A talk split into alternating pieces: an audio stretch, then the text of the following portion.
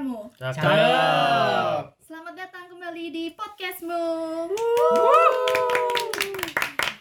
Oke, di episode podcastmu November kali ini itu temanya adalah leadership in organization. Nah, sebelum mulai nih ada pepatah loh Adrian. Apa tak nih? kenal maka tak sayang. Jadi mari kita kenalan dulu ya. Kenalin, aku Herdiana Ramadhani dan panggil aja aku Diana sebagai moderator di sini. Saat ini aku lagi kuliah di jurusan BWL di Hochschule München. Tapi kali ini aku nggak sendirian, aku ditemani teman aku yaitu Ya, thank you Diana. Dan nama aku adalah Adrian Yuwono Tanaya. Kuliah di TU München, jurusan Molekular Bioteknologi. Kali ini podcast kita sangat spesial loh, karena tamu kita adalah tiga superhero dari berbagai generasi ketua PPIM nih. Wah, superhero. Aku jadi penasaran nih, apa nih maksudnya superhero ketua PPIM? Gimana kalau kita langsung buat mereka perkenalin diri mereka masing-masing aja, Adrian? Setuju banget. Yuk. Mulai dari yang sebelah kanan aku kali ya. yang paling senior ya terima kasih ya teman-teman udah ngundang saya nama namaku Reza Syabuddin Hasbullah kebetulan eh, ketua PP Munich juga dulu tahun 2019 ke 2020 akhir jadi setahun eh, kebetulan kuliah eh, bachelor juga di TUM jurusan elektro udah lulus sekarang kuliah master lanjut elektro juga di TUM gitu Wah, mantap mantap. Oke, bisa langsung ke Oke, sebelahnya. lanjut Halo semuanya, aku Reynard Saputra. Aku sekarang ketua PP Munchen yang eh, sekarang untuk periode 2021 sampai 2022. Eh, kuliahnya di TUM juga di dalam bidang eh, informatik games engineering. Sekarang di semester ke-7. Mantap. Oke, langsung lanjut. Halo semuanya, kenalin nama aku Yudhistira Arif Wibowo, eh, biasa dipanggil Yudis. Eh, sekarang eh, aku kar- lagi kuliah juga, karena hampir mirip lah kayak Renat, informatik juga di TUM. Eh, dulu aku diamanahi sebagai ketua PP Munich untuk periode 2020-2021, jadi kayak sebelumnya Renat nih. Hmm. Oke, mantap mantap. Wah, keren banget ya Keren Adrian banget ya. sih, kayak- Kita dikelilingi ketua nih sekarang. Iya nih. Nah, so leadership is the capacity to translate vision into reality. Yang artinya, kepemimpinan adalah kapasitas untuk merealisasikan visi menjadi kenyataan. Barusan itu, quotes yang barusan Adrian cari juga dari Warren Bennis. Dia itu seorang profesor dan ketua pendiri Institut Kepemimpinan di Universitas California Selatan. Uh, keren banget ya Adrian barusan Keren aku. banget nih. Iya. Hmm, tapi memang benar sih, tiap organisasi, termasuk PPI Munich sendiri, itu didirikan untuk memenuhi tujuannya masing-masing dan pelaksanaan tujuan tersebut itu disokong oleh tiang visi dan misinya tersendiri. Benar kan Diana? Ah, setuju dong. Tapi pada kenyataannya apa aja sih kewajiban-kewajiban menjadi ketua di organisasi? Apa mungkin nih aku misal cocok jadi ketua PPI Dunia tahun 2023 ya? Waduh, waduh, baik para pendengar, mari kita biarkan Diana berhalu sendirian dan langsung aja nih cari tahu lewat narasumber-narasumber kita. Oke, jadi kita mulai dari pertanyaan pertama nih ya. Eh, tapi sebelum aku mulai aku mulai sama pertanyaan pertama aku pengen tahu sih yang basic-basic gitu kayak eh, dari masing-masing eh, narasumber kita kali ini apa sih motivasinya untuk menjadi ketua ya nggak Adrian? Kamu penasaran juga nggak sih? Sangat. Iya dong. Gimana kalau mulai dari yang paling eh, senior ya? paling senior boleh Eh, pertanyaannya tadi motivasi ya Iya. kita eh, dulu aku kalau boleh cerita dulu tahun 2018 itu aku semester 5 eh kebetulan eh, awalnya belum pernah ikut PPI Munich. Ini kan kita ngomongin konteks eh, kenapa sih dulu pengen jadi ketua PPI Munich ya kan? Tahun 2018 akhir itu aku eh, dat- eh, belum belum pernah ikut organisasi tapi ikutnya kayak ikut-ikut eh, bantu-bantu lah ikut kepanitiaan ikut ke- kalau dulu ada eh, Indonesia Culture Aben di Munchen. Jadi aku awalnya dari situ dulu ikut. Terus kayak seneng ketemu teman kita eh, apa namanya eh, bikin bikin hal-hal yang menarik eh, apa namanya bantu-bantu eh, di PPI gitu. Terus kenalan sama temen juga dan bareng-bareng lah bikin sesuatu gitu. Nah itu aku menemukan hal yang mungkin awalnya aku nggak tahu sebelumnya gitu bahwa itu tuh hal yang eh, cocok lah buat aku cocok untuk eh, aku gerakan gitu. Nah setahun setelahnya kebetulan kuliah juga lagi di tengah-tengah bachelor itu eh, ada pembukaan pendaftaran gitu PPI Munich kan. Kebetulan aku dulu sejujurnya nih belum belum pernah jadi leader lah gitu. Mungkin kalau kalian dengar ya harus ketua OSIS harus apa. Sebenarnya aku belum pernah ada pengalaman leadership sebelumnya gitu loh. Tapi aku tuh hobinya kan baca buku baca autobiografi baca baca sejarah gitu lah. Jadi sering-sering baca-baca tentang leader-leader terdahulu gitu. Nah itu yang menginspirasi gitu. Nah kenapa aku akhirnya willingly tuh eh, apa namanya untuk menjadi ketua PP Munich awalnya tuh motivasi dalam diri bahwa eh, aku mau coba gitu. Mau coba menerapkan misalkan eh, cerita-cerita orang terdahulu cerita-cerita eh, aku juga belajar baca-baca tentang leadership. Jadi aku pengen menerapkan seenggaknya di komunitas yang kecil dulu gitu PPI Munich. Dan motivasinya adalah PPI Munich tuh kita potensinya sangat gede gitu loh. Kita tuh rumah universitas terbaik di Jerman kan LMU tuh gitu.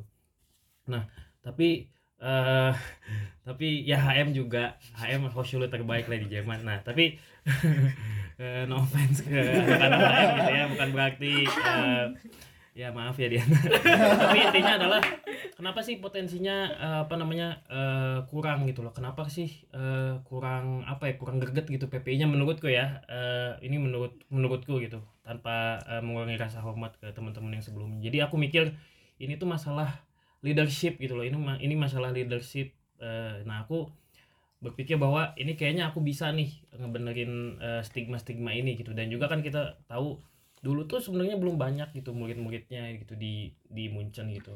Tahun aku 2018 gak sebanyak sekarang. Sekarang banyak banget gitu. Kalian dari S1 S2 tapi dulu tuh kebanyakan masih banyak-banyak S2 gitu yang ikut PP itu. Nah jadi kayak potensinya udah ada tapi belum eksekusinya belum gitu belum bagus. Nah aku motivasi itu yang pengen aku eh, terbesar motivasi terbesar yang membawa aku kenapa akhirnya mencalonkan diri dalam alhamdulillah dikasih amanah gitu sih Wow, luar biasa Sangat. banget nih. puas dengan jawabannya kan Ya sangat puas, sangat puas. Awalnya tuh mulai dari membaca buku loh Adrian. Emang bisa sih kita tuh mungkin mulai membaca buku tentang sejarah ya sekarang. Jadi siapa tahu kita bisa jadi ketua juga loh kayak Reza ini. ya sebenarnya banyak lah eh, datang dari mana pun tapi Ya. yang penting kalian jangan malu jangan jangan takut lah untuk mencoba gitu loh kalau emang ada kesempatannya gitu Wah. Iya, keren banget tadi Waduh, pertanyaannya keren. tentang motivasinya apa untuk menjadi ketua tapi ternyata Reza juga memberi motivasi untuk kita loh. Iya, keren banget nih. Iya. ya namanya juga paling senior Nggak mau kalah nggak kan mau nih. kalah. lanjut lanjut udah Mhm. Ya, memang kayak Kak Reza memang ada eh, latar belakang aktif organisasi dan itu bagus juga. Dan mungkin kayak eh, tiap orang juga berbeda. Mungkin sekarang kita mau tanya ke ketua PPIM sekarang Bos periode kita ini, yang bos sekarang. kita Bos sekarang, kita semua ya Chef ya, Ya. Reinhard. Silahkan. kalau dari pengalaman aku itu em, mulainya sebenarnya juga mirip sama Reza aku tuh mulainya gak dari pengurus habis itu menjadi ketua malah pas masuk PPI Munchen untuk pertama kali itu langsung menjadi ketua Em, tapi kenapa menjadi ketua itu eh, sebenarnya tuh aku sebelum menjadi ketua itu nggak terlalu aktif di PP Munchen. Mungkin ikutin beberapa event. Tapi untuk mem- membantu membantu secara langsung eh, membantu panitia yang ngurusin event-eventnya itu biasanya enggak dan tiba-tiba em, sebenarnya alasan sebagiannya tuh iseng. Iseng. Tiba-tiba tiba-tiba tiba-tiba tuh ya kan jadi kayak mak- dari dulu tuh memang pengen berorganisasi sejak masuk em, masuk semester pertama di TUM itu Mhm. pengen berorganisasi tapi kayak gimana ya pas semester pertama kan masih eh, masih berorientasi dengan pelajaran semua Mhm. jadi eh, waktunya tuh kayak nggak bisa diluangkan untuk eh, untuk berorganisasi Hmm, iya, habis itu iya. pas masuk semester 2 corona Mhm. nah pas covid itu jadi sulit Em, PP Munchen juga sendiri mau kayaknya geraknya juga susah saat Mhm. itu. Mhm. jadi akhirnya juga pause pause dulu. Nah habis itu sebenarnya abis itu kan langsung break nggak nggak sempet kepikiran. Abis itu setelah udah covid udah mulai mulai turun dan semuanya sempat kepikiran mau boleh ikut PP Munchen. Hmm, hmm, tapi pas saat itu memikir kalau mau masuk divisi mana gimana kayak lagi mikir jadi divisi mana yang aku bisa ikut. Hmm. ternyata tiba-tiba ya kepikiran kayak aku aku kan udah masuk semester sebelum sebelum cal pencalonannya kalau nggak salah udah semester 5 deh. Semester 5 dan itu itu pas saat itu aku bisa dibilang udah dianggapnya lumayan senior. Hmm. udah bukan XT lagi kan ceritanya nah jadi jadi tiba-tiba kepikiran ah kalau jadi ketua gimana? Kan juga udah pernah deng dengar pada ada maksudnya Reza dengar dari cerita Reza langsung jadi ketua. Ya mau jadi ketua gimana? Banyak yang bilang gila sih awalnya. Maksudnya Iya. langsung menjadi ku- ketua apalagi kan juga em, belum ada belum pernah masuk ke PP PP. Munchen kan. Walaupun mungkin dulu pernah berorganisasi kan itu hal yang beda ya. hal yang beda hal yang sesuatu itu big step gitu. Jadi ya akhirnya ya nggak tahu gimana akhirnya jadi ketua. Em, tapi ya juga akhirnya jadi ketua juga motivasinya juga pengen belajar tentang leadership. Hmm, soalnya itu salah satu yang menurut aku dalam masa depan itu dibutuhkan hmm, Eh, belajar untuk manage hmm. uh, belajar untuk um, lead dan juga mungkin aku juga sendiri pas masuk PP Munchen sebagian iseng tapi sebagian lagi itu punya visi. Hmm. aku merasa PP Munchen seperti Kaiza tadi bilang mempunyai potensi yang sangat besar. Apalagi um, di di Munchen tuh mahasiswa Indonesianya makin lama makin banyak, Hmm. jadi um, jadi banyak banyak banget sebenarnya kalau di PP Munchen tuh kalau ada banyak ide uh, banyak yang bisa di di execute Mhm. tinggal harus ada harus ada ada orangnya lah yang penting Iya. itu sih dari pengalaman aku Waduh, waduh, waduh, juga jawabannya nggak kalah keren nih. Ah, mantap wah, wah. Ini emang cerita dari from zero to hero kan Diana? Zero. Kan ada aja nih quotesnya ya. Ada banyak dong. Oh ada banyak ya. Cocok cocok ya kalau yang ini Renat juga mirip ya kayak Kak Reza ya itu sebelumnya belum pernah buat join PPI tapi mungkin ikut event-eventnya lah dikit-dikit. Cuma yang ini tuh kayak big step banget sih buat Renat ya. Pasti kayak gimana tuh? Kalau aku sendiri sih belum berani ya Adrian ini impresif banget sih aku pengen banyak belajar dari Renat kalau gitu Aku sih kagum banget ya, soalnya emang api untuk berorganisasinya itu nggak pernah hilang begitu Hmm. kan? ya Mhm. iyalah di sini mulainya gitu Hmm. Iya. Oke, kali ini aku penasaran juga nih sama yang eh, ceritanya dibalik eh, apa ya motivasinya untuk menjadi ketua PPI Munchen dari Yudis. Oh, misalnya aku ya. Hmm, sebenarnya kalau eh, dibandingin sama Reza sama Renat, aku sedikit berbeda sih. Jadi kayak pas aku pertama kali masuk itu di masuk kuliah itu tahun 2019 di eh, keterima dan mulai dari situ aku juga udah mulai kayak iseng-iseng daftar PPI. Jadi kayak aku kepengurusan dulu sebelum aku jadi ketua. Dulu aku kayak di pengembangan anggota pas zamannya si jadi ada sebenarnya ada satu lagi ketua yang nggak di sini itu ada ya Ada Jadi- Jeremy. ada Jeremy. Hmm.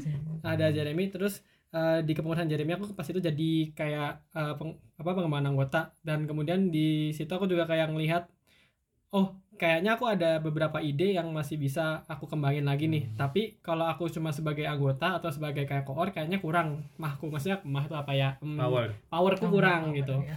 Nah, eh jadi em, kalau menurutku eh, kira-kira gimana nih bisa aku mengeksekusi ide-ideku ya sa- satu-satunya cara dengan menjadi ketua.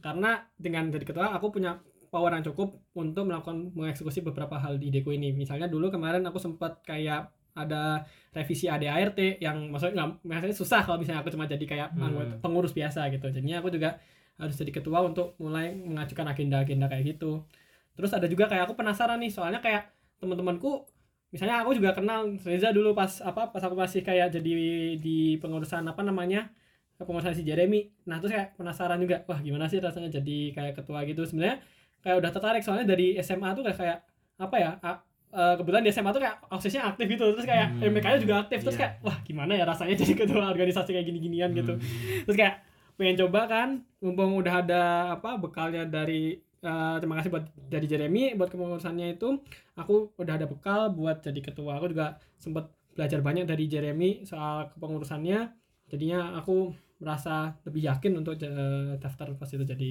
ketua PPIM Hmm. Wow. Luar biasa. Ini beda sendiri kali Ini ini ya. sendiri ya. Kali ini udah ada pengalaman ya sebelumnya. Habis itu ada ide-ide muncul, terus kepikiran nih, wah jadi ketua.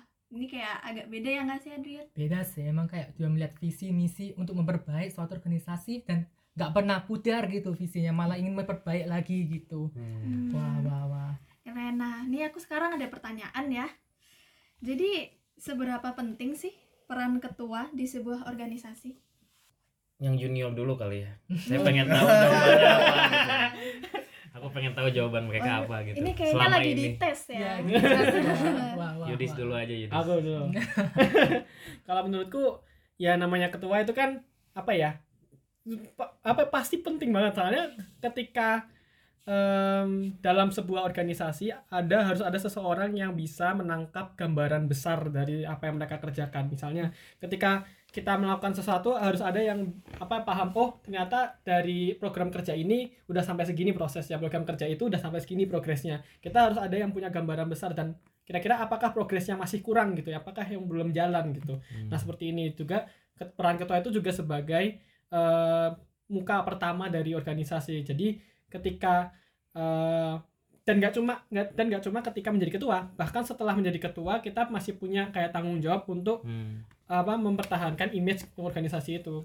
Jadi kayak apa namanya nggak sekedar oh jadi ketua terus kayak habis itu kayak yaudah egal maksudnya terserah gitu tapi kita masih punya sedikit eh, apa paling tidak banyak tapi se- seperti pas menjabat tapi masih ada tanggung jawab eh, pas jadi ketua itu menjaga nama baik organisasinya? Lanjut. Ada yang mau menambahkan atau Mengelah mungkin. Lanjut lanjut eh, Renat dulu kan gini. ya penasaran nih Penasaran juga. Kok gugup ya? ada seniornya nih ada jawaban yang salah. Ada yang salah sana santai Aman.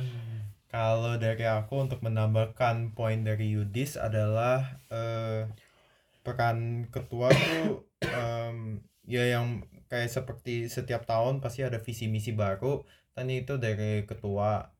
Nah itu menurut aku itu salah satu malah antara yang paling penting atau salah satu yang paling penting karena karena juga em, biasanya tuh kayak han- biasanya yang ketua yang yang kayak Yudis bilang punya gambar besarnya dan biasa kadang pengurus tuh kalau misalnya pengurus datang untuk mungkin mau menjadi pengurus karena mereka mau apa ya Hmm. mau jadi aktif aja mungkin mau Hmm. menolong mungkin Iya. Hmm. mungkin pengen ya mau ikutin tapi kadang tuh masa em, bisa aja pengurusnya itu bisa pa- pasif nah Hmm. kalau bis- makanya harus ada ketua karena ketuanya itu aktif ketuanya itu yang akan ngarahin Hmm. sesuai visi misi dari ketuanya sendiri organisasinya ini akan ke mana jadi da- dalam big picture-nya itu kalau misalnya nggak ada ketua itu eh, pengurusnya kalau misalnya cuma ada pengurus gak ada ketua pengurusnya itu akan bingung jadi mau Hmm. ke mana nih mereka mereka bisa menyelesaikan tugasnya sebagai pengurus PPI Munchen tapi Hmm. kalau mereka nggak tahu mau arah ke mana tugasnya juga gimana mau diselesaikan ya kan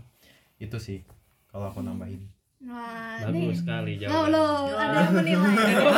Bagus bagus bagus ya aku kalau dari aku terakhir sih mau mau nambahin bener banget yang kata Yudis yang kata Renat bilang. Kayak kita tuh di ya skala organisasi maksudnya kita kan ngomongin pemimpin ketua ya di negara ada presiden misalkan atau perdana menteri atau eh, di skup kecil CEO misalkan atau di company atau di sekarang kan kita ngomonginnya PPI semuanya sebenarnya eh, sama aja gitu. Yang namanya pemimpin adalah ya kata tadi Yudis bilang gitu, eh, pemimpin tuh yang eh, representasi dari organisasi tersebut gitu. Mau nggak mau walaupun tentu kita pengennya eh, PPI ini milik semua tapi kan semua ada fungsinya masing-masing. Nah ketua ini istilahnya garda terdepannya lah untuk eh, urusan segala urusan organisasi eh, termasuk eh, apa eh, keluar gitu loh ke eksternal. Biasanya kayak gitu. Nah itu.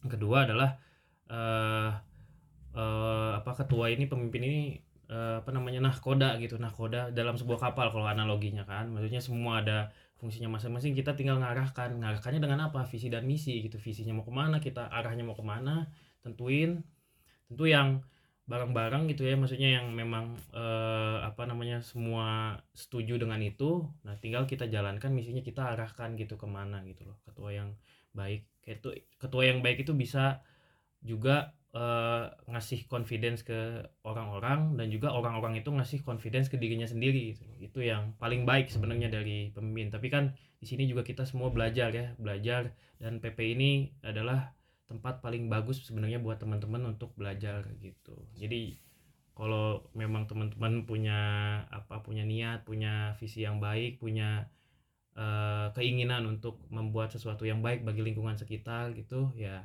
silahkan gitu loh coba di sini tempatnya begitu Waduh, jawabannya sangat menusuk hati aku. kayak menusuk hati dengan baik gitu loh. Maksudnya Oh. kayak sangat bikin aku termotivasi juga nih. Jangan-jangan habis ini aku bisa mencalonkan. nah Nggak ada yang tahu, Ah. nggak ada yang tahu, ya kan? Bosnya udah inget ya ini. Ditunggu ya. penting Agak juga sebenarnya tadi Diana bilang eh, udah lama juga PPI Munich mungkin nggak punya ketua perempuan gitu Oh. Wah. Hmm, gitu. Ayo Diana. Jadi udah udah skip skip. Oke. Tapi memang sekarang baru sadar nih seberapa signifikan sih peran jadi ketua itu. Jadinya sekarang takut nggak sih? Emang kayak syarat-syarat diperlukan menjadi ketua itu apa aja sih kalau untuk bisa mencapai peran-peran yang segitu pentingnya? Hmm, mungkin Renat dulu kali nggak ada jawaban yang salah ya maksudnya di sini kan diskusi Iya. Iya. menurut Renat gimana Mm, Maksudnya kalau kalau syarat ya harus mahasiswa yang pasti. Em, tapi kalau misalnya yang apa ya off the record, eh sebenarnya yang paling penting tuh visi. hmm, bagus Visi, visi itu menurut aku found- foundation untuk menjadi ketua. Kalau nggak ada visi, sebaiknya jangan. hmm. Kalau enggak ntar kalau jadi ketua ntar akan bingung, akan Iya. ntar eh, mau ke mana. Aku pas masuk eh, ke sebagai ketua di PP Munchen, sebenarnya awal-awalnya tuh karena nggak pernah di PP Munchen pasti udah bingung di sini di Hmm. sana. Tapi karena udah udah ada visi, jadi awal-awalnya mungkin ada beberapa kesalahan mungkin atau kekurangan. Tapi gara-gara ada visi, akhirnya juga udah ada ada itulah ada pengarahannya jadi ya visi sih dari aku Gila, kata-kata mutiara dari bos kita nih. Bos kita ya. Bos kita Masih bos kita. gimana ini. Yudis Yudis aku ya kalau menurutku eh, apa yang terpenting kalau misalnya orang mau jadi ketua itu sebenarnya eh, rasa tanggung jawab dan kepemilikan sih sebenarnya. Ini maksudnya bukan kepemilikan kayak oh ini PPI misalnya dalam eh, PPM ya. Maksudnya oh PPM itu hanya punya aku gitu. Bukan maksudnya kayak tanggung jawab dan kepemilikan itu dalam berarti oh aku merang aku merangkul orang-orang yang ada di dalam PPIM semua yang menjadi anggota PPM itu yang menurutku terpenting untuk jadi ketua. Karena eh, menurutku eh, seorang ketua yang ba- baik itu mereka yang memimpin dari hati gitu loh. Hmm. jadi emang mereka yang mengedepankan em, rasa buat anggotanya gitu. Dan kalau menurutku tanggung jawab itu juga penting karena em, karena kita udah dipercayai untuk men- menahkodai nih misalnya apa kapal kita eh, kita harus tanggung jawab eh, apakah eh, kapal ini akan berlayar dengan eh, baik atau enggak ke arah mana dan bagaimana itu kan penting semua. Jadi kayak hal-hal seperti itu sih. Jadi dariku eh, rasa tanggung jawab dan rasa kepemilikan itu sih Wah, Mantap. ada lagi nih yang baru ya. Iya. Jawab dan kepemilikan. Tapi memang dua hal yang sangat penting pastinya untuk menjadi ketua ya. Iya, nah ini kalau dari seniornya sendiri kita tunjuk-tunjuk ya Saya sekarang kita lumayan tunjuk. bangga lah dengan jawaban-jawaban Ah.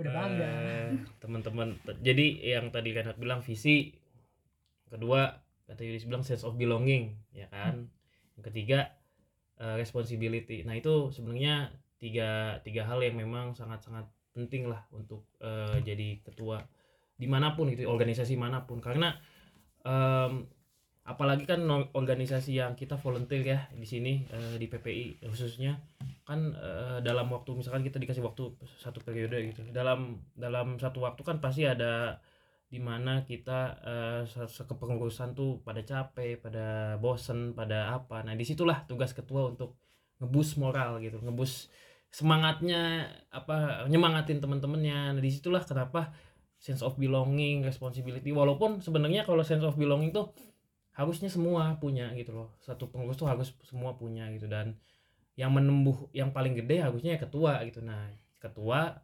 mengarahkan menginfluence teman-teman untuk mempunyai sense of belonging yang lebih tinggi gitu loh. Gitu. Luar biasa. Jadi intinya- tadi visi apa responsibility sense, of belonging, responsibility tanggung jawab karena Mhm. semua malah semua harus tanggung jawab. Semua harus tanggung jawab betul. tapi ini yang paling penting ketua tuh harga mati harus tanggung jawab. Yang keempat adalah gimana caranya kita menginfluence dengan tiga hal ini tadi. Gitu kita tiga hal ini kita punya. Nah kita gimana caranya untuk menginfluence orang lain ke arah yang mau kita bawa gitu. Kalau orangnya capek kita harus semangatin. Kalau orang ini harus semangatin ya gitulah. Gitu. Wah, banyak ya ternyata ya fungsinya. Emosnya ketua tuh nggak cuma wah ada jabatannya ketua cuma nyuruh-nyuruh orang. Ternyata tuh lebih dari itu loh. Hmm. jadi kayaknya Reza tuh menyimpulkan ya empati juga empati empati itu yang juga penting juga penting itu ya nggak boleh Hmm. jahat-jahat ya jadi ketua itu. Iya, jadi kayak harus Iya. coba bisa relate Mm-mm. dengan anggotanya kenapa dan juga Mm. komunikasi. nah itu penting banget Penting banget komunikasi sih itu ya Komunikasi. kalau ada miskom wah Aduh, Hmm. repot banget sih. itu repot repotnya tuh kayaknya untuk satu organisasi itu loh. Betul. Iya, betul. iya iya terus Adian ada kepo lagi nggak nih Kepo juga nih. Kalau misalnya orang masuk PPIM menjadi ketua PPIM sendiri untuk eh, mengembangkan diri, misalnya soft skill soft skill apa saja sih mungkin yang dapat dikembangkan, mungkin yang untuk dunia kerja berguna begitu. Coba jawab siapa yang mau duluan. ah kali Ayo. ini kayaknya seniornya duluan Senior ya. Tambahin Biar kalau ada yang ya. kurang ya. Eh pertama sih eh percaya diri sih. Maksudnya walaupun ini kedengarannya kayak apa ya? eh hal yang remeh-temeh gitu walau dan saya yakin juga gak semua orang punya percaya diri yang sama gitu loh. Nah, itu eh kepercayaan diri kalau kalian ikut eh, misalkan kepengurusan PP Munyik ya insya Allah ada gitu bakal bakal tumbuh lah karena eh, harapannya kan di situ kita nggak nggak malu lah untuk menyatakan pendapat atau untuk eh, tampil gitu loh untuk eh, apa memperkenalkan diri gitu loh. Ya harapannya sih soft skill yang didapat itu percaya diri. Terus yang kedua adalah em, ini kalau ketua ya kita bilang ketua public speaking gitu. Udah udah pasti ya ketua yang sering ngomong di depan gitu di depan anak-anaknya di depan eh, siapa pun gitu merepresentasikan organisasinya. Yang ketiga tuh network eh, maksudnya tapi soft skill lebih ke apa ya namanya time time management. Nah itu juga sebenarnya eh, penting juga. Jadi kan kita di sini punya sebenarnya punya kegiatan yang di luar eh, apa namanya kegiatan utama kita gitu loh. Kita eh, di sini kuliah di Jerman di Munchen udah sibuk tapi kita masih tetap peduli dengan lingkungan sekitar gitu loh. Dengan menjadi pengurus dengan menjadi ketua apa pun pengurus eh, ya kita di situ dituntut untuk bisa memanage waktu gitu loh. Yang keempat ya memanage orang gitu loh. Kan bukan ketua doang kan kadang ketua pelaksana pun juga kan bukan ketua PP Munchennya kan. Maksudnya kan kalian juga harus manage orang harus eh, apa namanya tahu gimana orang ini bagusnya di mana bagusnya eh, skillnya apa dan sebagainya bisa kontribusi apa. Jadi kayak bisa untuk eh, manage waktu manage orang gitu. Jadi kita udah terlatih dan harapannya nih di nanti ke depannya kan kita bakal semua misalkan Amin berkeluarga gitu terus kan punya anak ada kerjaan harus ngurus ini itu kan itu harus juga time management gitu loh. Bukan kita kita nggak bakal kerja doang pulang ini mungkin ada yang kayak gitu ya tapi maksudnya kalau kita berkeluarga nanti apa pun mau jadi ibu mau jadi ayah gitu kan ada banyak tanggung jawab nah kita harus di situ memanage waktu gitu. Dan itu kita udah ini bagi teman-teman yang pengurus kita udah lakukan itu dari kita kuliah gitu loh dan ini kesempatan yang bagus menurut aku untuk eh, mendevelop develop skill itu sih gitu. Ya aku aku no- dari poin yang pertama kan percaya diri ya Dian Iya. aku sudah bisa lihat dari Reza tadi waktu datang ya Oh, tampak udah ya. udah terlihat itu ada aura-aura Iya, yang wibawanya tersendiri langsung wibawanya terpancar gitu Eh, kita. nggak cuma Reza semuanya dong Iya. kan semuanya dulu sempat jadi ketua ya. Pasti ada Iya. aura-aura tersendiri nih. Iya dan fun fact itu dulu aku nggak kayak gini orangnya. Oh iya? Iya. Dulu gimana? Oh, Dulu ya malu-malu. Oh iya? Bener. Masa? Jadinya ya setelah perjalanan beberapa kali jadi ketua ya apa namanya dengan tidak disadari karena kan ya harus apa ya bener-bener kita ngebok nggak malu-malu ya ngapain gitu loh maksudnya udah ada Hmm. kesempatan amanah ya akhirnya karena eh, terpaksa harus ya semua kita harus develop skill ya akhirnya jadi kayak gini gitu loh Hmm, aku bisa paham sih. Kayaknya Gitu. kalau udah kepepet, itu kita mau nggak mau kita harus iya Harus gitu lebih kan. memaksakan harus, diri harus ya? overcome apa ya Mm-mm. eh, anxiety kita lah karena kalau kita malu atau apa gitu. Iya benar. Nah yang lain ada yang mau menambahkan atau mungkin ada yang nggak setuju nih sama senior kita?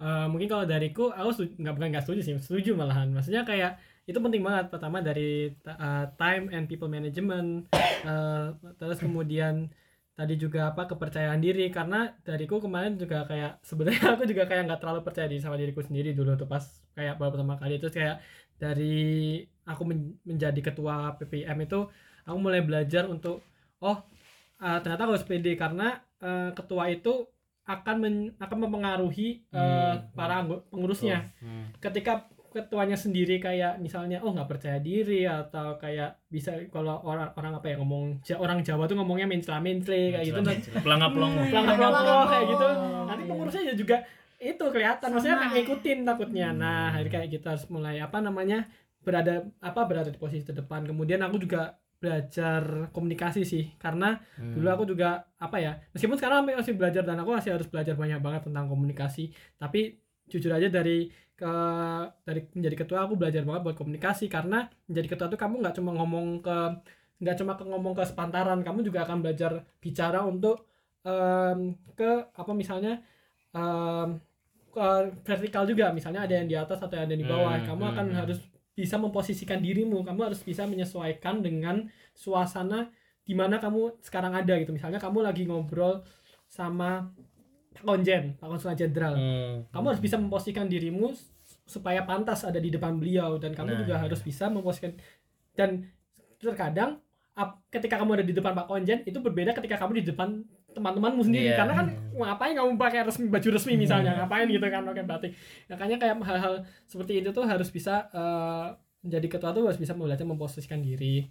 Terus apalagi ya eh, aku juga belajar banyak banget tentang eh, tanggung jawab sih dan pem- dan delegasi ke delegasi tugas. Itu penting banget. Soalnya kalau semisal eh, pas kita jadi ketua itu rasanya kayak apa ya? Jujur aja kayak dulu tuh pengen banget kayak oh ada hal kecil nih yang apa namanya eh, masih masih kurang. Tapi kalau misalnya aku kon- aku kontrol hal-hal seperti ini aku jadinya apa kehilangan gambaran besar apa yang tadi aku pengenin itu. Jadi kayak aku harus bisa mempercayai ke eh, dan mendelegasikan tugas ini ke ke pengurus-pengurusku gitu. Hmm. jadi kayak aku itu tadi personal management.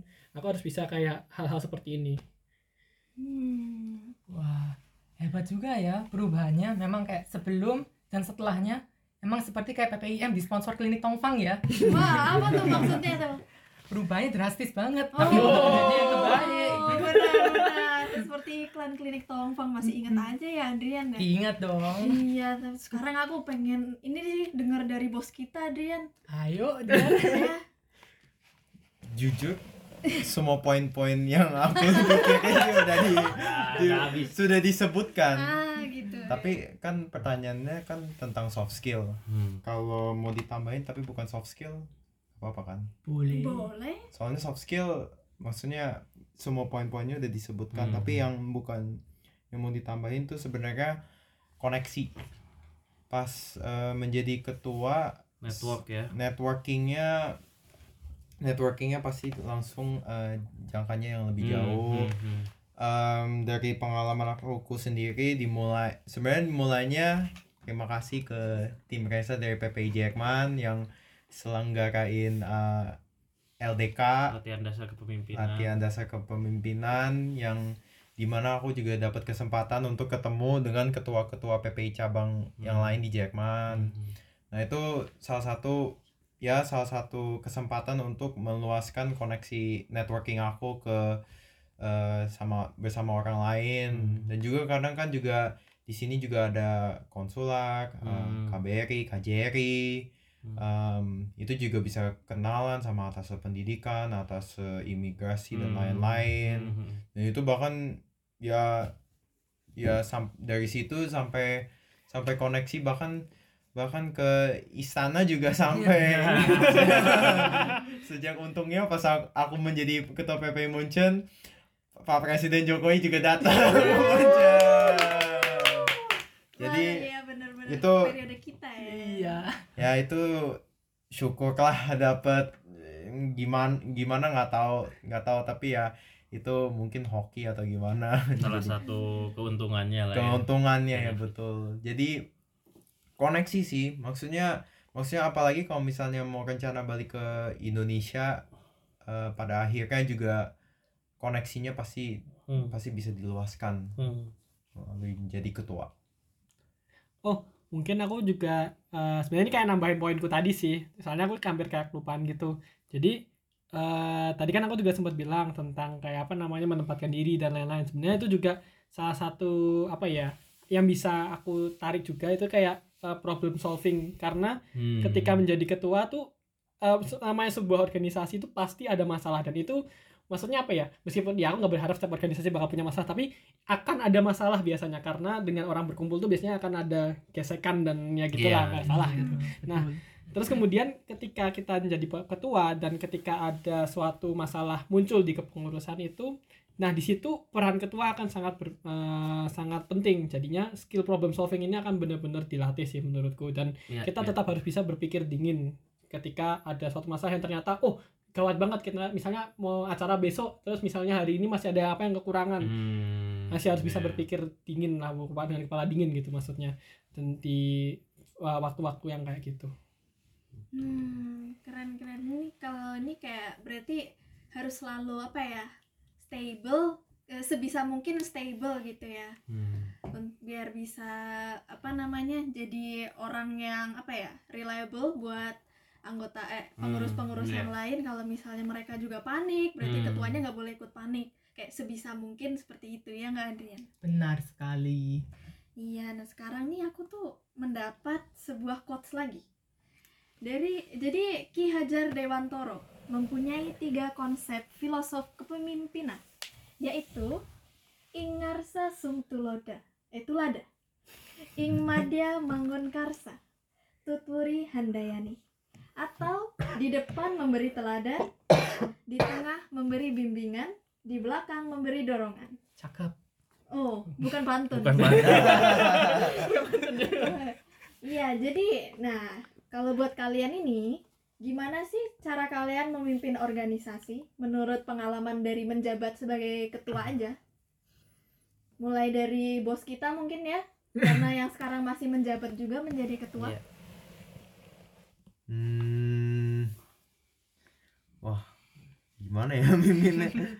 Kalau kalau aku sih yang penting berkomunikasi baik dengan pengurus-pengurus semua eh memotivasikan mereka terus selama setahun. Kadang karena kadang mereka setelah mungkin bisa aja setelah beberapa bulan bisa aja wah ngapain di PPI Em, maksudnya kayak Hilang semangat ya. hilang semangat gitu selalu harus memotivasikan dan em, delegasi tugas sih maksudnya kalau untuk kasus PP Munchen nggak tahu ya kalau misalnya mungkin kalau PP yang lebih besar mungkin beda ya Hmm. eh, tugas pemimpin eh, ketua tapi kalau di PP Munchen PP Munchen itu cabang PPI yang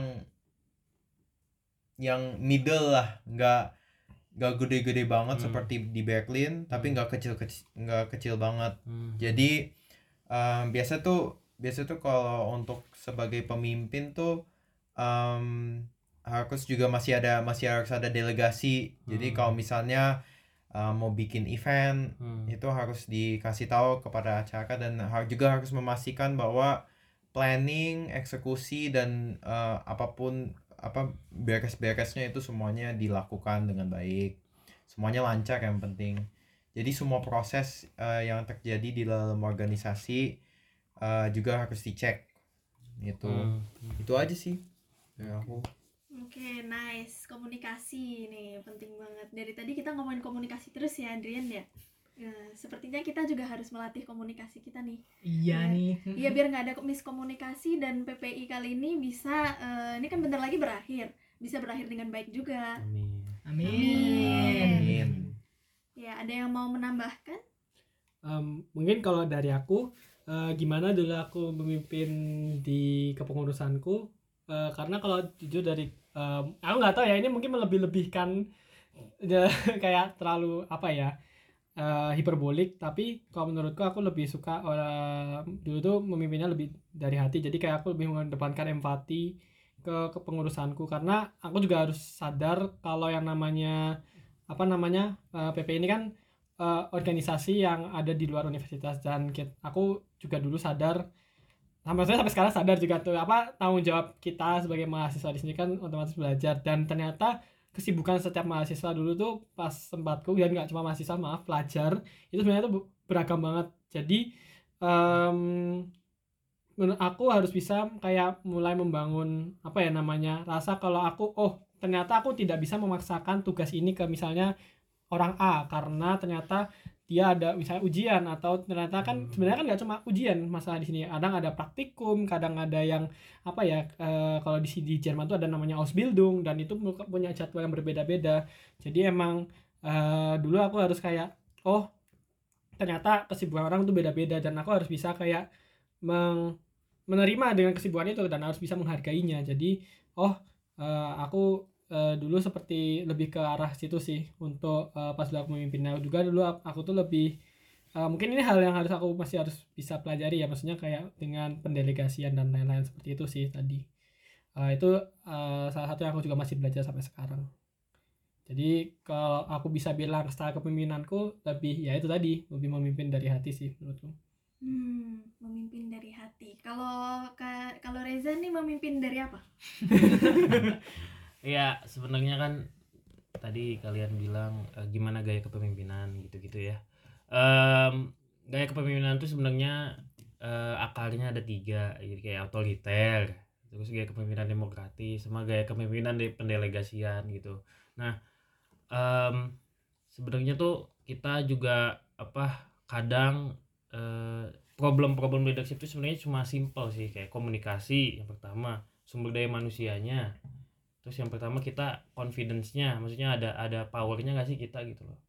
Yang keempat adalah kita waktu gitu loh. Waktu juga penting nih buat teman-teman. Kita kan misalkan contohnya kita jadi ketua PPI Munich kan cuma setahun gitu loh. Kita harus tahu apa timing timing yang bagus gitu untuk acara ini acara itu acara ini. Oke kita mau misalkan mengadakan acara di awal misalnya welcoming party. Oh eh, bagi-bagi tugasnya. Nah SDM tuh masuk. SDM kira-kira siapa nih yang mau? Siapa yang cocok? Oke kita jadikan ketua pelaksana gitu. Masuknya timing. Nah kadang eh apa namanya kita juga harus sebagai ketua tuh harus tahu apa kapan sih kita nanya deadline gitu loh. Ini penting juga nih. Kita awal oke kita awalnya set deadline. Oke eh, teman-teman eh, kerjain ini ini harus beres usahakan dalam dua minggu gitu nah kan tapi dalam perjalanan itu kita harus follow up juga tuh harus follow up juga jangan kita tanyanya nanti hamin satu minggu pas pas setelah dua minggu gitu jangan. Nah, kita harus tahu kira-kira kapan nih kita harus follow up. Nah tapi itu tuh harus cantik juga tuh nanyanya. Jangan kita oke ketuk palu dua minggu lagi ya deadline-nya oke. Nah besoknya kita udah nanya eh gimana? Udah sampai Nah, mana? terlalu cepat. jangan ya, kan terlalu cepat. Nantinya jadi orang tadinya mau mikir ke mana-mana kreativitas Panik. tiba-tiba langsung kayak aduh langsung Nah, aja gitu. seadanya jadi. Iya, jadi jangan. Kita harus tahu kapan sih enaknya nanya. Oh, mungkin Hmm. kasih waktu lah empat hari gitu loh. Hmm. Kita lihat perkembangannya dulu. Kalau ada info-info apa baru kita nanya atau gimana. Tapi ya itu tuh emang nggak nggak ada teorinya tuh. Kayak kita timingnya kayak gimana itu kan cuma pengalaman gitu yang bisa kita semakin kita sering Hmm. punya tanggung jawab sebagai leader semakin kita tahu lah bagusnya gimana gitu ke yang keempat tuh komunikasi penting itu cara nanyanya juga harus benar-benar eh, bagus gitu loh. Jangan orang merasa kita tuh kayak apa ngasih terlalu apa ya kayak kayak terlalu ancaman atau apa gitu. Kita harus tahu nih kayak gimana butuh bantuan apa gitu loh. Udah sampai mana ada yang perlu dibantu nggak? Kayak gitu gitulah itu by the time aku juga belajar lah sebagai ketua juga oh ternyata yang baik kayak gini baik kayak gini karena orang beda-beda persepsinya nangkapnya kayak gimana. Sebenarnya empat itu sih yang eh, apa namanya kita eh, yang yang gaya kepemimpinan tadi otoriter. Nah sebenarnya kalau di PPI PPI juga kadang kita sebagai ketua kadang nih tapi nggak selalu ya terpaksa kita harus make micromanage orang gitu loh. Tapi bukan berarti itu jelek gitu loh. Bukan berarti micromanage selalu jelek karena gimana ya orang tuh kadang nggak tahu harus ngapain gitu loh. Ngerti gak sih? Iya. kadang benar. kalian Iya. merasakan ya orang tuh nggak tahu mau ngapain udah dikasih arahan nih kita kasih arahan. Oke misalnya eh, dis gini gini gini gini. Ya oke. Nah oke kita follow up. Oh ternyata progresnya maksudnya agak ada yang kurang atau gimana? Kita coba micromanage itu jadi gini dis eh, misalkan nih Yudis ya Aduh. A B C D F G ini harus gini itu harus gini itu harus gini itu harus gini itu harus gini ya insya Allah bisa lah gitu maksudnya tapi kan tetap micromanage harus dengan komunikasi yang baik gitu loh. Nah, dengan harapan bos setelah di micromanage kita tinggalin, dia udah tahu jadi udah dapat inspirasi. Oh, Oke, jadi gua tahu harus ke depannya kayak gini, ke depannya ini. Kalau kalau dikasih tugas lagi, kita harus mikir parameternya apa, kayak gitu gitulah. Jadi kayak sebenarnya nggak selalu jelek micromanage, cuman bagusnya. Ya itu kan tergantung SDM dan kita juga PPI, PPI Munchen apalagi ya tempat belajar juga gitu loh.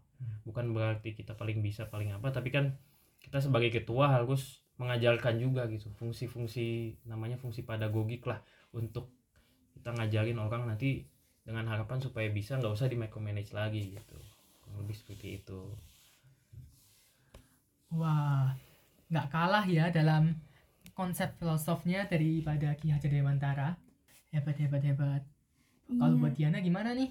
Hmm, tapi aku kan dari tadi kita udah ngomongin eh, mereka itu bagaimana eh, cara memimpinnya eh, sesuai dengan periode masing-masing. Tapi kita juga, eh, aku juga sebenarnya pengen tahu sih gimana eh, maksudnya kesulitan apa sih gitu loh menjadi ketua kan di selama di periode masing-masing dan caranya mengatasi masalah tersebut. Eh, kalau dari Bos Renat, apakah sudah terpikir beberapa kesulitan menjadi ketua dan cara ngatasinnya?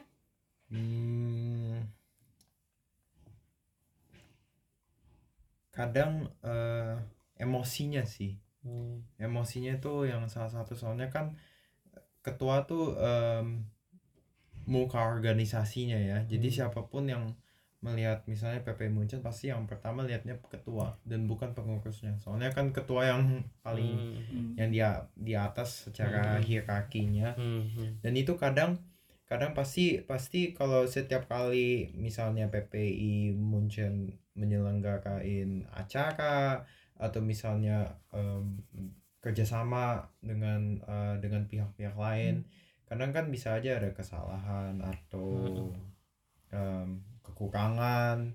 Dan kadang itu ya ya syuk- syukur syukur selama ini selama tahun ini nggak nggak sempat ada ada masalah ya secara internal dari dari tim aku sendiri. Tapi em, kadang juga kalau misalnya bisa aja kayak ada eh, apa ya ketidaksetujuan antara pengurus tentang planningnya. Dan itu kadang secara untuk untuk ketua yang yang sulit itu harus emosinya harus dikendalikan. Harus di em, mungkin refresh lagi kalau misalnya pengurus ada masalah harus di harus diarahin lagi. Nah itu itu maksudnya ke- sebagai ketua itu harus dikendalikan situasi-situasi tertentu Hmm. jadi itu mungkin kes- bisa dibilang kesulitan sebagai Hmm, ketua Oke oke. Jadi kalau Yudis gitu juga nggak? Em, kalau di periodeku dulu itu sedikit berbeda ya. Em, kalau secara organisasi sendiri kemarin tuh sempat kita kesulitan em, karena eh, sedikit apa ya namanya eh, regenerasinya masih agak susah gitu. Karena eh, ki- kenapa kok susah? Karena eh, sedikit dari kepengurusan sebelumnya yang masih mau eh, ikut lagi untuk menjadi kepengurusan di PPM eh, yang baru. Nah, kenapa kok ini jadi salah satu masalah? Karena eh, ki- sebenarnya kita berharap eh, dan aku juga berharap secara personal. Jadi kalau misalnya ada dari kepengurusan sebelumnya yang lanjut, eh, paling tidak mereka sudah tahu oh Hmm. PPI Munich itu frameworknya seperti ini kerjanya. Kemudian ada peker- tugasnya apa aja gitu. Terus kira-kira program kerja sebelumnya bisa diteruskan apa aja. Nah kemarin tuh sempat kesulitan terbesar itu adalah karena sem eh, sedikit eh, kita regenerasinya yang apa pengen menjabat lagi atau mengisi kembali kepengurusan PPM jadinya kita terpaksa eh, harus eh, apa namanya harus ber- berpikir keras ini dari apa kemarin kepengurusan harian itu sempat gimana caranya biar kita tetap bisa menjalankan program-program sambil membangun eh, kapabilitas orang-orang atau pengurusnya kita supaya bisa apa ya namanya menjalankan program itu sendiri. Karena eh, kalau semisal mereka tidak ada gambaran tentang programnya kan jadi susah kan kita mau ngadain apa sebuah program apa menjalanin programnya gitu. Karena kita nggak bisa mau PPI apa misalnya ketua atau pengurus Iya, harian ngejalanin semuanya. Nah jadi sebenarnya tuh em, kembali lagi tadi ada micromanagement. Kita harus kayak ngasih tahu uh, step by stepnya oh kalau misalnya mau ngadain event ini harus ada apa harus ber- harus apa ada checklistnya gitu checklistnya ini ini ini. Kalau mungkin kalau menurutku di sebuah kepengurusan yang ideal itu ya ada delegasi. Misalnya aku kasihin ke koordinatornya gitu. Terus dari koordinator yang udah mulai apa namanya Hmm. baru yang micromanagement dia gitu. Iya. Nah, tapi karena kemarin regenerasinya susah dan kemudian kita juga dengan jumlah personil yang terbatas, ya itu sebenarnya juga salah satu masalah sih kalau personilnya terbatas sih misalnya kalau sedikit terlalu sedikit misalnya personilnya. Padahal program kerjanya banyak, personilnya dikit. Nah, itu juga sebenarnya salah satu masalah. Jadi kayak eh, kalau mau dijadiin koor agak agak susah takutnya juga. Eh, makanya kemarin yaudah kita dari kepengurusan sempat eh, terpaksanya harus ada micromanagement seperti itu gitu. Dan kemudian juga kreatifnya itu juga kemarin sempat kayak sedikit di apa ya ada di strukturnya diubah sedikit daripada organisasi yang biasa misalnya em, kalau dari kepengurusanku tuh kayak misalnya eh, wakil ketua satu megangnya ini Hmm. di beberapa ini wakil ketua dua misalnya beberapa eh, divisi dan kemudian di bendahara juga megang divisi sendiri dan sekretaris juga megang divisi sendiri. Jadi kayak sekretaris jenderal punya divisi. Kan kalau biasanya kan di organisasi biasa kan sekretaris jenderal ya udah sekretaris jenderal aja gitu misalnya. Tapi karena kita terpaksanya dengan eh, harus seperti kayak micromanagement ini jadi kayak eh, semua apa pengurus harian pegang sebuah divisi masing-masing minimal gitu sih. Ya itu sih sebenarnya salah satunya. Kemudian juga ya itu eh, salah satu masalah terbesar itu juga dengan eh, kesibukan orang masing-masing. Jadi misalnya ada yang harus ujian ada yang kerja ada yang macam-macam. Nah itu eh, cara mengatasinya ya eh, dulu aku emang ya itu harus apa ya pinter-pinter lah maksudnya nyariin sumber daya manusia maksudnya juga harus aktif komunikasi juga karena harus ngecekin oh ini kira-kira bakalan ada yang mau ujian nggak di tanggal segini segini segini karena kita ada acara ini nah itu kayak salah satu cara untuk mengatasi sih bukan menyelesaikan tapi mengatasi supaya masalah ini nggak muncul tuh Hmm. eh, jadi harus ada komunikasi di awal kemudian kita harus kreatif gimana kita bisa nyari orang yang slow kira-kira atau bahkan bisa outsourcing orang-orang misalnya kalau emang tenaga tenaganya kurang gitu apa dari jumlah orangnya Hmm. Kayak gitu sih kalau dariku Waduh, nyata Yudi. Tantangan-tantangan yang dialami Yudis nyata juga sangat susah juga ya.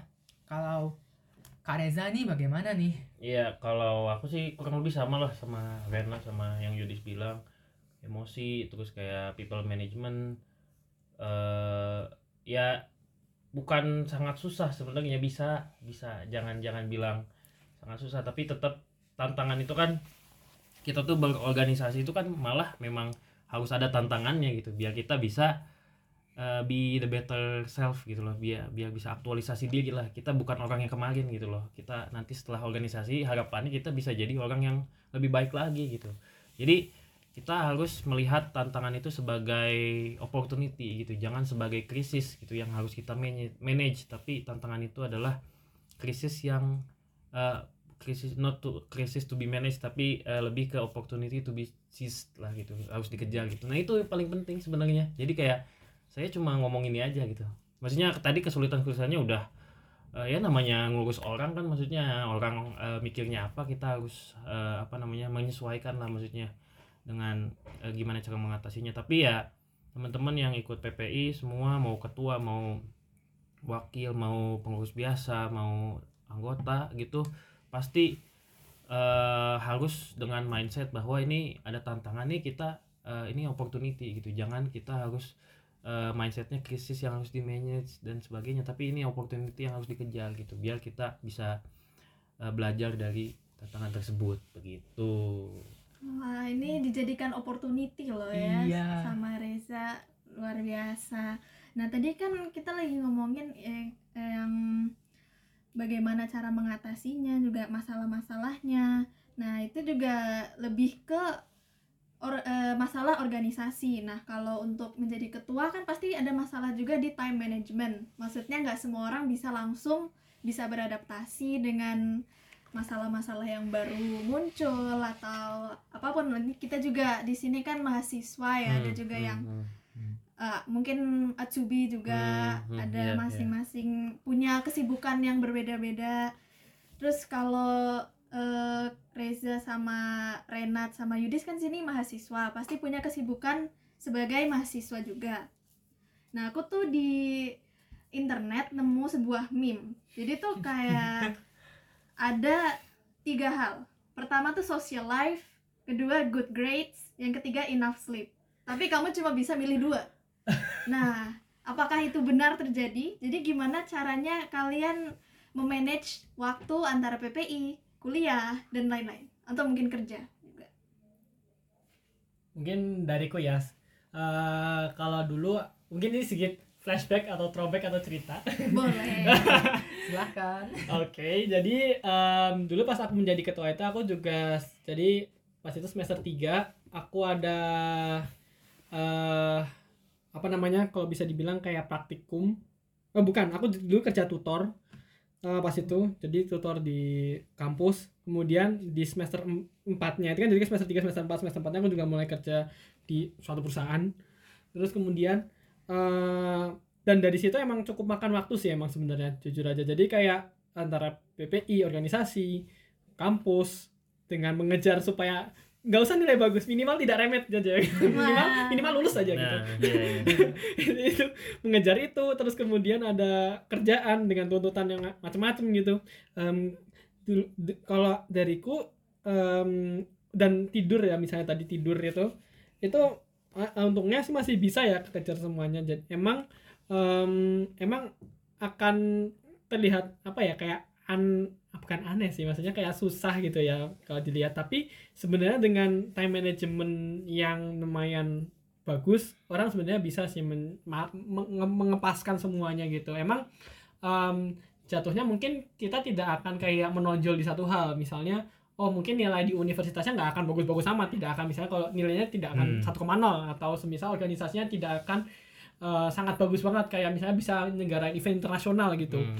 tapi eh, minimal dengan kit- kalau adariku dengan aku memoderasi keempatnya untuk menjadi em, cukup berdasarkan prioritas itu penting juga sebenarnya jadi kayak Hmm. mana yang penting duluan mana yang harus dikesampingkan hal-hal seperti ini yang em, apa namanya yang u- membantuku banget kemarin untuk mengatur apa namanya waktuku eh, pas jadi Hmm. ketua sih Oke. Hmm, prioritas, ya Prioritas, skala ya. prioritas apakah kita prioritas Waduh. Nggak tahu. Mari kita dengar dari bos kita. Kalau mungkin untuk setiap untuk setiap orang yang mau menjadi ke, apa, mau menjadi pemimpin itu beda ya. Mereka maksudnya po, eh, gimana mereka hidup sehari-hari itu bisa berbeda. Tapi maksud aku kayak maksudnya untuk untuk mengadakan apa ya yang meme yang harus pilih dua dari tiga menurut aku sih nggak juga Hmm. maksudnya bahkan kalau mau pilih semua tiga bisa pasti Hmm. bahkan eh, maksudnya zaman sekarang tuh sekarang kita udah ada internet kita kan udah udah bisa maksudnya kayak untuk mencari tahu bagaimana untuk melakukan time management yang terbaik gitu secara baik kan itu udah banyak ada udah ada banyak sumber di internet Hmm. mau YouTube mau dari eh, Google dan itu juga mereka juga kasih tahu mungkin misalnya oh ya tidur harus misalnya 8 jam 8 jam sehari, eh, se- sehari supaya fokusnya lebih baik gitu. Kan maksudnya itu orang harus cari tahu sendiri sih maksudnya pada akhirnya eh, pola yang mana yang paling baik. Tapi maksudnya bisa pasti bisa. Bahkan dengan dengan bisa bisa dengan ada kesempatan untuk belajar dari internet itu bahkan malah malah makin mendukung bahwa kamu itu bisa bisa bisa handle bahkan all three yang dari Hmm. meme itu itu sih Oke, jadi ada yang gak setuju nih sama meme yang aku cari. Wah. Wah, ternyata ini ya emang meme tuh kan cuma meme aja Cuma ya. meme aja ya. Iya, emang cuma dilihat nggak harus setuju, Nggak apa-apa. harus. Nah, kalau dari Reza apakah setuju atau Hmm, tidak menurutku setuju? sih eh, ya maksudnya poin yang dikatakan Rena tuh juga penting tapi kita bisa gitu tiga-tiganya tapi dalam prakteknya ya pasti Hmm. maksudnya susah gitu loh susah walaupun kita eh, ya kan kita juga ketua juga manusia biasa ya maksudnya Hmm. disiplin disiplin tapi susah juga gitu loh maksudnya ya kita juga apa punya eh, banyak ablengkung tapi kalau mau eh, jujur sih kalau aku dulu ngerasain paling paling ya kalau di misalkan pas ngurus jadi ketua PP Munich dan juga mungkin ketua PP Jerman sama tidur jadi kacau cuman emang kayaknya ya kalaupun aku nggak jadi ketua juga bakal kacau gitu loh ngerti nggak sih Oke. jadi kayak memang Oh. memang eh emang bukan kayak gara-gara PPI atau gimana gitu loh tapi itu yang aku tekankan ke teman-teman juga social life-nya tuh kita tuh jadi PPI itu jadi social life kita gitu loh. Kita harus pilih itu biar maksimal ke yang tiga-tiganya gitu loh kalau mau gitu loh. Malah jadi apa love life juga masuk ke sana gitu loh kalau bisa kan. Itu privilege gitu loh. Maksudnya dimasukin ke PPI misalkan misalkan ya. Hmm, ini apakah cerita dari iya pengalaman pribadi? pengalaman aku tapi kan itu privilege kan nggak Ah, semua orang iya, bisa boleh, gitu. Boleh. nah jadi sebenarnya yang tadi good grades dan sebagainya eh, bisa bisa banget gitu loh. Maksudnya semua excellence tuh bisa. Tapi kan kadang juga tadi yang poinnya Yudis bilang ada dia bilang kan trade off gitu loh. Nggak semua kita kita harus mengorbankan salah satu gitu loh. Nah kalau di dalam eh, kasusku ya karena aku memang kayaknya sih dulu aku pikir gitu loh pas kuliah. Kayaknya aku nggak PPI juga nilainya nggak bakal 1,0 gitu. Udah realize gitu loh udah udah ngaca saya udah juga gitu. jadi itu. kayak kira-kira apa sih yang membedakan aku dari yang lain gitu loh? Walaupun aku nggak di- nggak bisa dapat nilai yang 1,0 gitu lah ya. Seenggaknya aku ada pengalaman lain lah yang yang bisa ditawarkan itu nanti ke depannya di depan gitu loh. Yang bisa aku tawarkan. Bagus kalau memang teman-teman bisa 1,0 terus jadi leader jadi apa excellent. Itu mah top banget gitu. Saya juga mau gitu loh. Tapi kan kita harus ngaca bahwa orang backgroundnya beda-beda gitu loh. Mungkin kita eh, jangan berkecil hati gitu. Maksudnya ada hal-hal yang mungkin potensi kita yang lain. Nah itu aku coba eh, apa namanya discover dan develop di PPI gitu loh. Dan ya udah memang aku juga dulu dulu mikirnya kayak ini kayaknya gua oh, nggak PPI nggak fokus belajar juga kayaknya nggak akan deh satu koma berapa gitu. Jadi kayak udah realize aja eh coba kita cari apa sih yang bisa mengeluarkan apa me- mengasah potensi diri gitu hal-hal apa gitu yang kegiatan-kegiatan apa yang bisa kita lakukan gitu ya salah satunya itu gitu. Ya dan juga kan PPI juga eh kalau teman-teman tahu juga kan banyak benefit benefit praktikalnya tuh ya karena kan eh, Eren Eren Amlich engagement kita bilangnya voluntary experience voluntary work itu eh ke depan juga sangat-sangat trennya sangat-sangat bagus gitu loh. Jadi kayak aku juga baru tahu gitu ada temanku ikut PPI terus dia work student di Big Four company lah Big Four consultant company kayak KPMG itu dia ini KPMG terus dia ternyata dalam kan kita, kita tahu lah work student 20 jam per minggu kan. Ternyata dia bisa eh, jadi KPMG itu menawarkan Eren Eren Amlich's engagement kamu di luar itu dibayar gitu loh. Jadi kayak dia tuh 4 jam per bulan ke- dikurangi waktunya karena dia aktif sebagai ketua atau sebagai pengurus gitu di salah satu EVAU tapi kayak PP Jerman which is juga PP Munich juga kan ikutnya PP Jerman gitu. Jadi technically bisa di anerkennen lah istilahnya bisa diajukan gitu loh. Jadi dia tuh kerja 20 jam per minggu mungkin berarti kan 80 jam per bulan. Nah, berarti dia dikurangi 4 aja sih itu jadinya berapa? 76 lumayan lah ya kan? Ini dibayar gitu ya itu terus juga untuk beasiswa gitu buat teman-teman juga banyak nih. Dari PP-PP lain juga yang eh, gara-gara gara-gara Eren lah gara-gara voluntary di PP juga dapat beasiswa kesempatan-kesempatan gitu loh. Gitu gitu. Jadi ya mungkin berguna juga buat secara prakteknya gitu Hmm. banyak wawasan ya kini kita dapat Iya. Saya juga baru tahu yang soal company tadi yang ya nggak semua tapi dikurangi. itulah salah satu contohnya ya lumayan gitu. ya Mm-mm. tapi Senioritas memang berbeda. senior bukan senioritas senior Senior. Oh, senior. senioritas sifat Oh iya iya. ya jelas Mohon Iya. maaf, mohon maaf. kita tidak boleh merusak reputasi narasumber Nah. Enggak enggak yang terusak reputasi saya. aduh. Oke, tapi sekarang eh ya, ini sekarang oke. Ada nih satu quotes lagi, maaf ya penuh quotes podcast ini dari Bharati Subramaniam, yaitu seorang aktivis kemerdekaan dan reformis dari Tamil Nadu, India.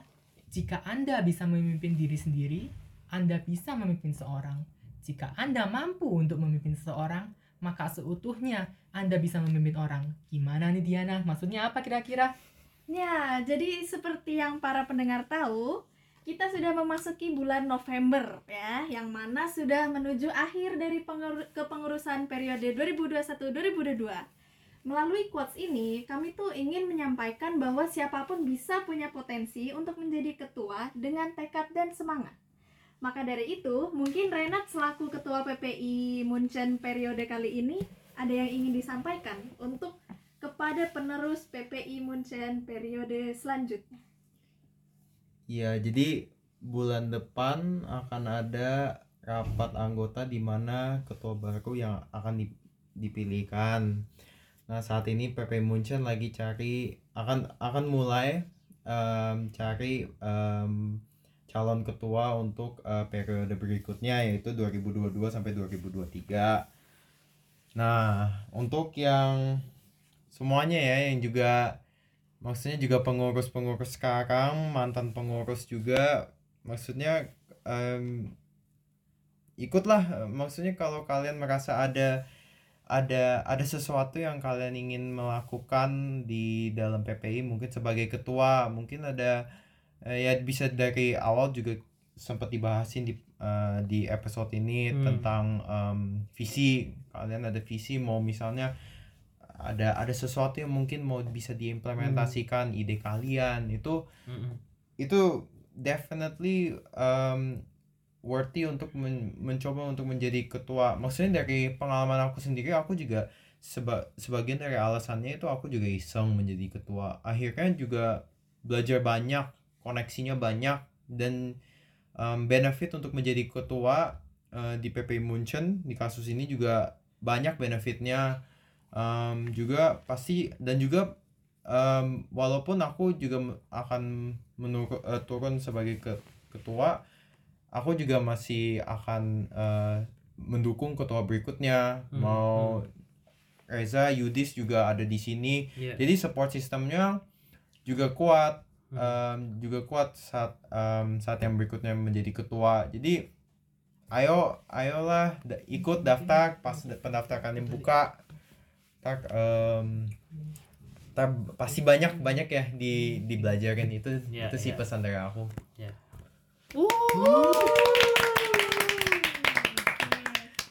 Oke oke, terima kasih eh, Renat. Oke, untuk baik kita mau menutup podcast ini.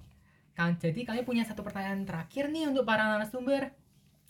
Sepatah dua patah kata apa yang kalian mungkin dapat sampaikan kepada para calon ketua yang masih mungkin ragu-ragu dengan keputusannya? Hmm, seperti Adrian mungkin ya sedang Waduh, waduh, waduh. menjadi ketua nggak ya? Aduh, gimana? Kayaknya Reza udah semangat banget nih buat kepo siapa ya nanti yang bakal jadi Hmm. ketua PPI Munchen selanjutnya. Penerus bos kita. Oh ya aku dulu. Iya, Iya. Yudis dulu tadi udah Boleh. ini duluan. Ayo, Oh, Yudis. aku Iya, jadinya. boleh, Oh ya udah oke. boleh. Em, mungkin kalau dariku sebenarnya nggak usah apa ya nggak usah khawatir kalau misalnya kalian merasa masih kayak apa ya minim pengalaman atau kayak masih ragu apakah kalian bisa memimpin dengan baik kalian nggak usah khawatir karena eh, kalian sebenarnya tuh kerja pun nggak nggak sendiri kalian ada bakal dibantu dengan kepengurusan kalian dan kalian juga punya kita kita yang di sini. Ada Renat ada aku ada Reza yang bakal bantu kalian. Apa kalau misalnya kalian bingung kira-kira oh kira-kira kalau nggak ada masalah seperti ini kita enaknya seperti apa? Jadi eh, kalian juga bisa banyak belajar dari pengalaman-pengalaman kita. Kalian juga bisa belajar dengan mengaplikasikan peng- apa ilmu yang kalian dapat.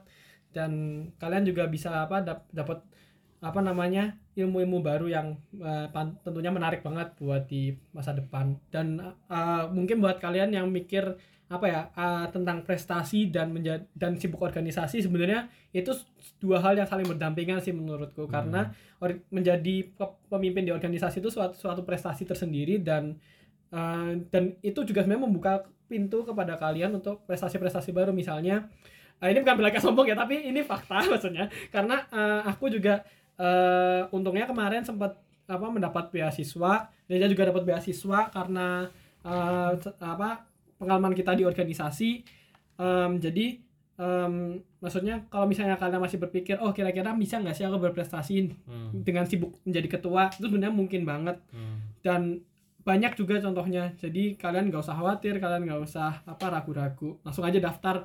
Menurutku daftar aja dulu. Kemudian eh, untuk apa bagaimana hal konkretnya itu sebenarnya dipikirin nanti pas kalian udah jadi ketua. Mantap. Nah, Apakah ada yang ingin ditambahkan? Renat mau Aku udah. Oh udah Oh, tadi. udah. Nah, kalau aku terakhir, kalau terakhir kuat saja lah ya. Jadi kalau kata aku kan ngefans sama Sultan Syahrir, perdana menteri pertama Indonesia, dia bilang gini. Hidup yang tidak dipertaruhkan tidak akan pernah dimenangkan. Nah, jadi teman-teman ini kan punya kesempatan mungkin ya oke lah mungkin teman-teman bisa jadi tahun depan pengennya atau gimana. Tapi kalau memang benar-benar yang udah punya niat udah punya visi ya pertaruhkan lah di sini gitu loh. Jadi kayak coba aja dulu jadi ketua ikuti prosesnya. Terusnya apa pun apa pun nanti hasilnya nggak ada yang buruk kok. Semua pasti dapat apa benefitnya gitu loh. Dan kita juga eh, tetap masih temenan tetap masih bareng-bareng. Yang yang penting kalau teman-teman eh, punya visi punya niat yang baik untuk eh, kebermanfaatan buat lingkungannya untuk teman-temannya di Munchen menurutku itu udah cocok lah untuk jadi ketua gitu Aduh. Waduh, diawali dengan Oke, terima kasih ya untuk semua para narasumber. Dengan begitu, kami telah mencapai akhir dari podcastmu bulan ini. Sebelum menutup, kami ingin berterima kasih juga untuk para pendengar yang sudah setia mendengar dari awal hingga akhir. Oke, jadi terima kasih sebesar-besarnya juga kepada Reza, Yudis, dan Renat yang udah menyempatkan waktu untuk berbagi pengalaman dan insight-nya. Kami yakin podcast ini dapat menarik simpati pendengar nih ya. Siapa tahu habis ini ada yang langsung tertarik menjadi ketua. Atau bahkan yang tadinya yang kayak aku ini yang santai-santai terus tiba-tiba aduh PPI Munchen keren banget. Aku pengen deh berteman sama Hmm. Reza, Renat, sama Yudis mungkin aku harus jadi ketua mungkin bisa aja yang kayak gitu ya Hmm. Adrian Bisa dong, aku enggak. oh, Oh, iya. bisa bisa pendengar bisa. kita ya Oke. Baik, sebelum berakhir, aku ada pantun dikit nih Diana. pantun lagi oke kita bilang cakep ya Cakep. Oke. Ke Eropa menjual jamu. Cakep. Jamu diekspor juga ke Kenya. cakep sampai jumpa di podcastmu di episode selanjutnya Oke. Sekian, dari kami sampai jumpa lagi di podcast mu selanjutnya. bye bye auf wiedersehen